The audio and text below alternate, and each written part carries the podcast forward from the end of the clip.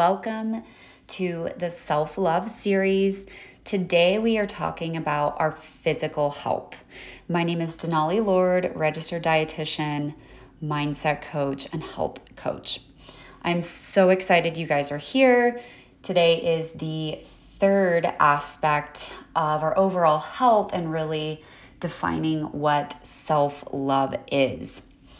So, last week we talked about our emotional health and how our emotions are a facet or a component of our mental health, but they definitely influence and impact our overall ability to love ourselves. Today we're going to focus more on our physical health. And to me, physical health includes our diet, our exercise, and our sleep. So, really, the key in developing good physical health habits, developing good self love practices is moderation, moderation for everything. So, let's talk about what a well balanced diet is. As a registered dietitian, I have, well, really seen or read pretty much everything. And a well balanced diet can get a little skewed when you start to look at trendy diet fads or what social media might portray as a healthy diet. So, what is a healthy diet according to the Commission on Dietetic Registration, which is my governing body? A healthy and balanced diet is one that consists of healthy fats, lean proteins, and healthy carbohydrates. Let's talk about carbohydrates first because they often get a bad rap of, oh, I can't eat any carbs. Well, actually, you can, and I don't want to say you should, but you should. Carbohydrates are our brain's preferred fuel source. This means that our brain will not operate optimally, or quite frankly, will not operate if we do not have enough. Yes, we can make carbohydrates from non carbohydrate sources, but it's really not ideal. In fact, it's actually a safety mechanism that our body has created under times of extreme duress. Think you got stranded on an island and you don't get to eat for several days, several weeks, you get the picture. But it's not something that we want to do to our body on a daily basis. That tends to put our body in a less than optimal state. So, what are healthy carbohydrates? Healthy carbohydrates include things like fruits, vegetables, lean sources of dairy, so, this focus really isn't to dive into the details of all aspects of a healthy diet. We could make like a whole podcast on that. Um, it is something that if you want more detail on, I am a dietitian. I do provide nutrition coaching. That's something that you are welcome to reach out to me either via social or via um, email and inquire more about. But some general examples of healthy carbohydrates include things vegetables. So think about um, leafy greens like spinach, lettuce, so romaine lettuce, things such as fruits like tomatoes or apples, bananas, healthy grains, whole grains, so your whole wheat pastas, um, things like couscous, things like barley. Starches are an essential part of our overall ability to maintain that adequate glucose supply that I was talking about earlier. Other sources of healthy carbohydrates do include dairy. Dairy is a great source of calcium and vitamin D. This could be found in things like cottage cheese. It could also be found in things like Greek yogurt. So, including carbohydrates is important not only for our body's ability to just function optimally, but it also does help protect organs like our kidneys and our liver. It's a buffering system. With that being said, any imbalance, whether it's too little or too much, does have an effect on our overall health right? If you think of diabetes, that's our body's basically inability to use glucose. Glucose is the most simple, broken down form of carbohydrates that we use. When our body doesn't properly metabolize the glucose, we can have things like glucose intolerance or ultimately type 1 or type 2 diabetes. More on that in another podcast, or again, any questions you guys have, feel free to reach out to me either email or social. So, we've talked about what healthy carbohydrates are. Next, let's talk about lean proteins, which proteins I get asked a lot about, especially if you, well, you don't eat meat and you don't have to eat meat to get a lean protein. I will say animal meats, so things that come from an animal, versus a plant based protein do offer a complete amino acid profile, meaning that the amino acids in the animal meat are more, they are well rounded. They're offering everything your body needs to function optimally. If we eat them from plant sources, we have to work harder to make it balanced. So, good sources of lean protein salmon, tuna, mackerel, halibut, lean cuts of beef, think 90% or less, really 93%, uh, meaning that 7% of it is fat, the 93% is fat free. Uh, chicken, turkey, bison, those are all very lean sources of protein. If you are adverse to eating meat or you just don't eat meat for whatever reason, plant or non animal sources of protein include nuts. Think of almonds, pistachios, walnuts, peanuts. These are fantastic sources. You do have other sources such as black beans kidney beans, more of your legume and starchy type foods. Eggs are also a good source of protein. Some uh, rices also have added protein to them. Cottage cheese, although it does fall into that dairy category where it does have a high amount of carbohydrate, it also has a high amount of protein. One word of discretion though, with your plant based proteins, there's a lot of fiber, and fiber often makes it difficult to absorb the food. We need fiber, but when you're trying to absorb a certain mineral or a certain micronutrient, it can complicate things. I mentioned an amino acid profile. So, animal proteins provide that complete amino acid profile. The only plant-based sources that combine that provide a complete amino acid profile are black beans and brown rice.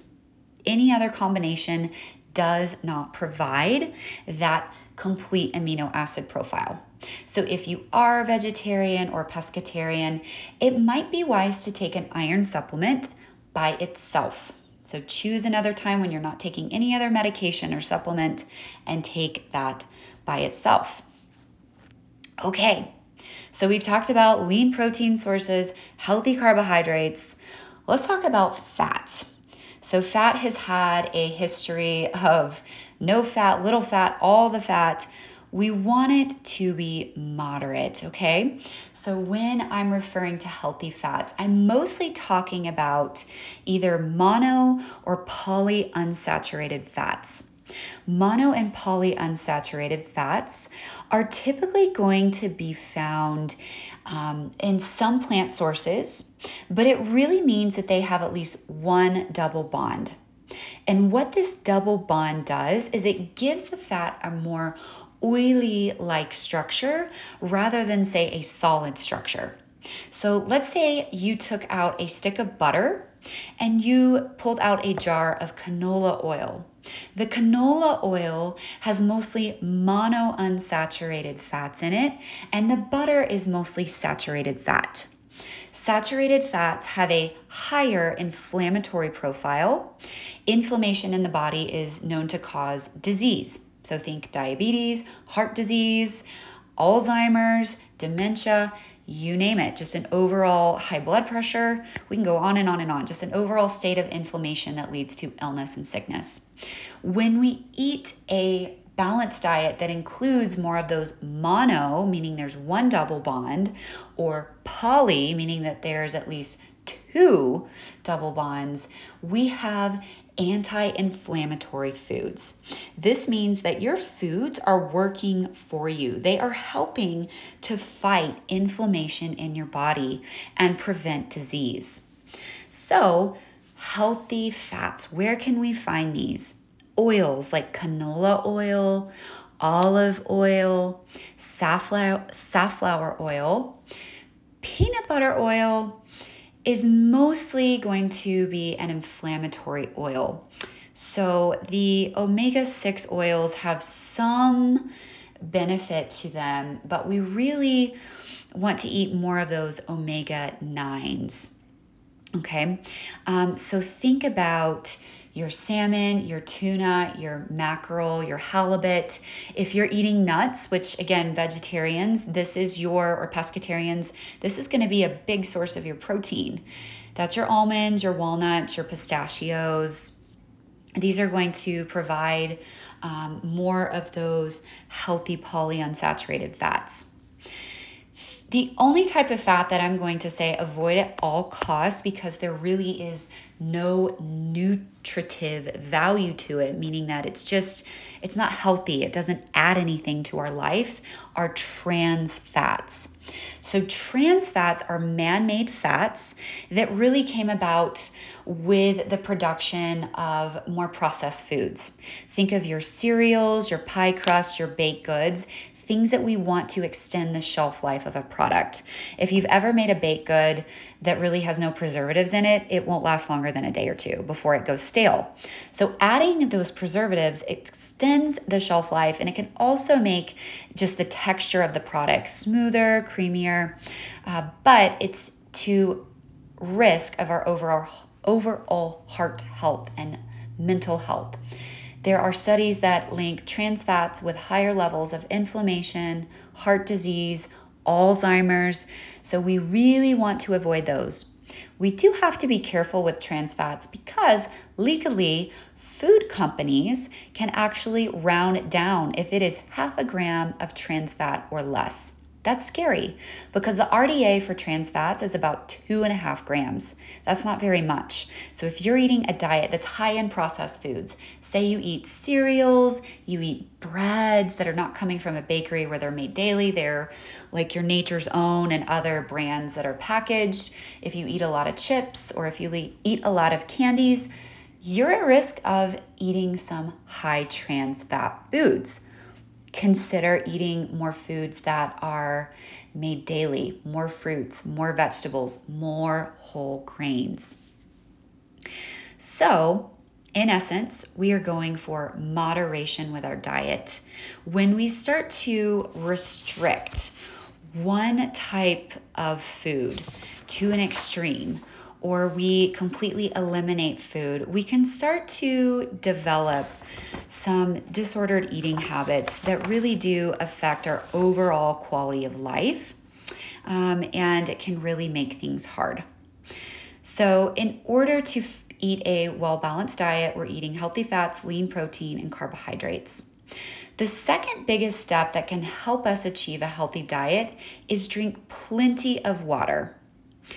While the current recommendation is to drink at least 64 ounces of water a day or eight servings of eight ounces of water, I really don't believe that is enough. And here's why. So, 64 ounces. Well, our body is composed of 70% water. So, if you weigh 100 pounds, 70 pounds of you is water. My recommendation is that you convert how much you weigh in pounds or kilograms and you convert that into ounces.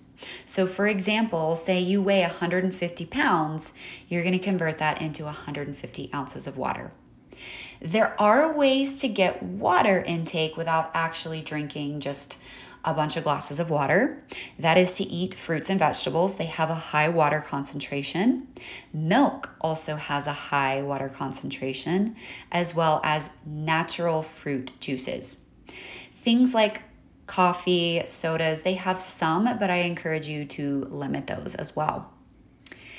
So, as far as our drink choices, let's talk about that. I highly recommend that your diet includes mostly water, little to no alcohol. The RDA recommended daily allowance for a serving of alcohol in men is two drinks a day and one drink a day for women. Anything more than that, and it is considered binge drinking. So, alcohol, unfortunately, like trans fats, really has no nutritive value. Yes, there was some study done in the early 2000s that discussed resveratrol. That's a quite a difficult word to spell. Um, email me or reach out to me if you want the spelling of it. But it was done looking at red wine in men in their 50s and 60s who were at risk of cardiovascular disease. It was one study. The results in, were inconclusive and not super definitive. So, if you're looking for ways to improve your heart health, wine or alcohol in general is not the way to go. Sorry, guys, I hate to burst your bubble. So, really, the most dangerous thing about alcohol is that it robs your body of all the wonderful nutrients, all the vitamins and minerals that you're getting from your foods. Our body goes into overdrive anytime we ingest alcohol. It's a toxin. Yes, it numbs us out, it can help relax us, but nutrition wise, it works against us because our body is using all of its resources to actually break down the alcohol. So, say you have this beautiful meal with a salad that has healthy fats and lean protein and healthy carbs in it, you aren't going to absorb the vitamins and minerals in your food you will absorb the carbs, the fats, and the protein to some degree. Um, alcohol tends to kind of pull things through. Oftentimes, if you drink too much, think about it, your stool is loose, your stool looks and smells a certain way. That's the toxins leaving your body. So, if you are going to have a drink, a drink, two maximum, have it when you're not eating an awesome meal. Drink it by itself. Um, or a day when you you really just you want to have fun and indulge on your favorite foods, but they don't have a lot of nutritive value. Okay, my fourth tip for really finding that well balanced diet is not obsessing over what we do or don't eat. And I mentioned this earlier. When we obsess over our food, it becomes the main focus point, which affects our mental and our emotional health.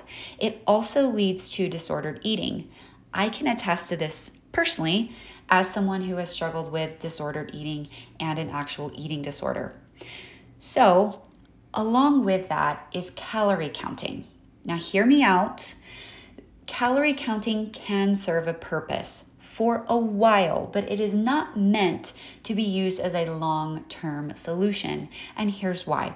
When you are constantly counting your calories, weighing your food, you're becoming so fixated on the calories that you might actually, one, lose out on just fun, connecting with other people, but you might start to choose foods that fit a certain calorie range that aren't necessarily nutritious. So, say for example, I have 100 calories worth of carrots versus 100 calories worth of chips. Do you know how many more carrots I have to eat than chips? A lot more carrots to get to that same 100 caloric weight as I would the chips. The chips, it won't take us very long to get to 100 calories. So I encourage you, if you are someone who's counting your calories and you're weighing your food, why are you doing it? If you're a type 1 or type 2 diabetic or you are insulin resistant and you're trying to just understand how many calories in general you're eating and what your macronutrient breakdown looks like, okay, Try that for a while until you get things under control. But you will eventually get things under control and you won't necessarily need to count your calories. If you're doing this because this is a safety net, I encourage you to go back and pause and think again why you're doing this. if it's something that you're familiar and comfortable with, and it's not necessarily providing you with valuable intel that you might need to regulate your blood glucose levels, maybe you pause and you give it thought. I do realize that some of you might be bodybuilders where you have certain certain cutting phases and certain building phases. Calorie counting can be helpful. It can be essential at some point in times, but again, you have to ask yourself if you start to notice some obsessive or compulsive behaviors with counting and weighing your food. All right, guys, so that's it for diet. Moving on to exercise. Just like our diet, where we want our diet to be well balanced, we want exercise to be balanced as well. So, your exercise should include cardiovascular, strength, and range of motion exercises. I'm going to dive into each category. So, cardiovascular fitness. This could be something like a walk, it could be swimming, it could be running, it could be biking or hiking. There's all kinds of ways to get cardiovascular exercise in.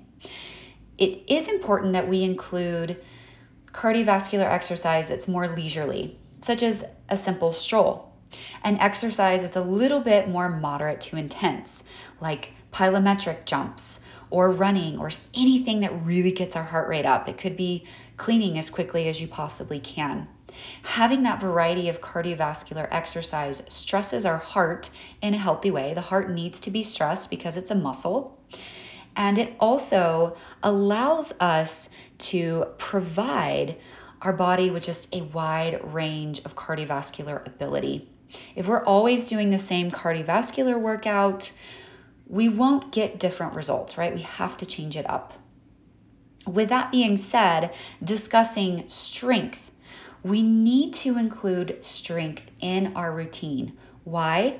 One, muscles do burn more calories. Two, muscles attached to our bones, they help us maintain good posture, good overall strength, and delay the aging process. Three, bone mass. After your early 30s, so say right around 31, 32, you stop producing new bone mass. Whatever you have in your early 30s, that's what you have for the rest of your life. So, using weight bearing exercises can help us maintain our muscle mass. So, types of strength workouts include body weight. Think of push ups, squats, lunges, planks, all body weight exercises. We can also add a weight. This could be something like a dumbbell, a cable weight that you might find at a fitness facility. It might be a kettlebell. So, anything, it could honestly even be something like a heavy load of laundry or a piece of furniture that you've got to move. That's a way to incorporate strength just by being in your own house. There's really no need to go out and get a fancy gym membership if you have things that you can use in your own home. Last but not least, for exercise, this often gets overlooked, but it is crucial to maintain ability and just overall agility and youthfulness for our body. Range of motion exercises. So, what the heck is range of motion? Our joints have a natural range of motion that allows us to do things like hinge, bend, um, push, pull, basic movements in life. If we don't have good range of motion, our joints don't work properly and we can develop diseases like arthritis. It can also limit and impact our quality of life. So, really, the biggest preventer of an aging body is having good range of motion. Exercise methods that can do that are things like general stretches yoga and Pilates. I have taught yoga. I also teach Pilates, and both are wonderful. The biggest difference between yoga and Pilates is that yoga focuses more on the lengthening of the muscle and the breath, whereas Pilates, you also focus on the lengthening of the muscle, but you are working in a way that where you might be lying down, you might be working with gravity, using different planes of motion, using different pieces of equipment to actually help support you. Yoga is very good if you have an able body that has some stability and some strength. Yoga can be a little bit hard if you are rehabbing a shoulder, a knee, a hip, or an ankle, as a lot of the postures in yoga are body weight intense, meaning that you're putting pressure on the joint. It doesn't always work to do a chaturanga if you have a bum, wrist, shoulder, back, or neck. So, just something um, for thought.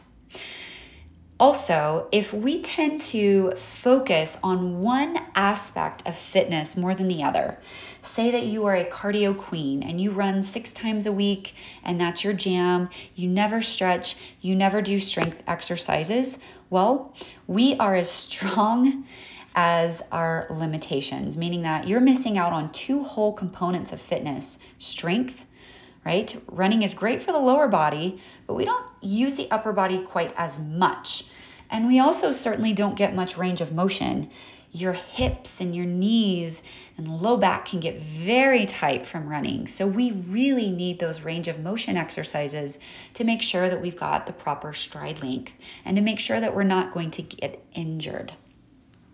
So, maintaining that balance of exercise is also crucial to our overall health and just as another way of showing our self love. Lastly, when it comes to our physical health, sleep is one aspect of health that often gets overlooked. For me personally, it is a priority and it has become has become something that is key in general, most adults get six hours or less of sleep per night. And the recommendation is seven to nine hours of deep quality sleep. What does deep quality sleep look like? Well, we're not waking up every hour or every few minutes. We're not tossing and turning. In general, we wake up feeling refreshed, rechar- recharged, and ready to tackle our day. If we have anything less than that, then we are getting subpar sleep. So, how can we create healthy sleep habits? Well, one, I recommend setting a bedtime and a wake time and sticking to it. At first, this can be overwhelming. If you are someone who is used to going to bed in the wee hours of the morning, 1, 2, 3 a.m., start by setting your bedtime an hour earlier and then kind of working your way back every week or every couple of weeks don't go from going to bed at 2 a.m. to 10 p.m. That's a five hour jump, and it quite frankly might be unrealistic at first. It's important that we have the same bedtime and wake time every day of the week, regardless if it's the weekend. I'm still working on this one and am guilty of sleeping in on occasion, but it's really to our body's benefit when we go to bed at the same time and when we wake up at the same time, just to keep our internal clock, known as our circadian rhythm, on a regular, habitual basis. When we start to deviate from our circadian rhythm, that's when we get our sleep abnormalities. Another helpful tip to creating healthy sleep patterns, avoid electronics one to three hours before you go to bed. If you are scrolling through Instagram or cranking out an email right before you go to bed, the blue light from the electronics will actually stimulate our mind and will either prevent us from going to sleep or will make our sleep unrestful, where we're constantly tossing and turning, we're not able to stay asleep. The next tip is make your room dark. Buy blackout curtains, buy shutters, buy blinds, make it as dark as you possibly can. If you have a thing like a TV light or some random light, stick a little um, band aid or sticker over it so you don't see the light when you turn out everything. My fourth tip is make sure that your room is cool. There is nothing worse than trying to go to sleep in a hot room, it's next to impossible. Ideally, studies show that the best temperature for sleep is somewhere between 65 and 68 degrees Fahrenheit. Next, we want to keep our bedroom clean and tidy. If we have laundry everywhere or just a big pile of stuff that we haven't gone through, it's really hard for our brain to relax. All we're focused on is, oh, I didn't do my laundry, I didn't clean my room and make it tidy. So make it a priority of putting things away so that your bedroom space is your sanctuary. It's beautiful, it's clean, it's peaceful and restful. Another tip is avoiding intense exercise late at night. My recommendation is really trying to do any kind of intense exercise, whether that's cardio or weightlifting, before 5 p.m. Here's why. When we exercise, we have a rush of hormones that we need, but they kind of stimulate the fight or flight hormones that we need if there's an emergency. Cortisol is one of the main hormones that's released cortisol can actually interfere with our sleep. It can prevent us from either falling asleep or staying asleep or getting deep quality sleep. So, in order for us to get into our REM cycle, our deep sleep cycle, we need to try to do any kind of intense exercise earlier on in the day. Again, I would do it way before 5 p.m. Noon would be a better time frame, but I realize with people's work schedules and um, perhaps you have family member schedules that you're working around. Sometimes you have to squeeze in your workout around others. Lastly, we want to try to drink our fluids earlier in the day. If you've ever had a night where you are just constantly up and then down trying to empty your bladder, it can be really frustrating. Drinking the majority of your fluids earlier in the day can help to eliminate any kind of bladder disturbance. Also, monitoring your sleep habits, whether that's through a journal or through an app, can be really, really helpful. If your sleep is still not progressing in a positive trend or a positive way, or if you're struggle struggling with just not sleeping at all, please seek professional and medical guidance as insomnia and sleep disturbances are a very real health concern. So guys, Thank you so much for listening. Today's podcast was a little longer, but as you can tell, our physical health is multifactorial and includes our diet, our exercise, and our sleep patterns. In order for us to create self love and to fully love ourselves, we do need to take care of ourselves in these ways eating healthy, exercising, most days of the week and trying to get seven to nine hours of deep, good quality sleep most nights of the week. As with anything, our diets won't be perfect, our exercise habits won't be perfect, and our sleep habits won't be perfect. The important thing is that we're not beating ourselves up over any quote unquote mistakes or anytime we don't meet those health targets, but that we recognize when we do things well and we continue to try to move forward in that positive trend. My name is Denali Lord. Feel free to connect with me on Instagram at Denali, D E N A L I, underscore Lord, L O R D, or you can email me at info at denalilord.com. Thank you so much for listening today and tune in next week for another episode of Self Love Series. Have a great rest of your week and talk soon.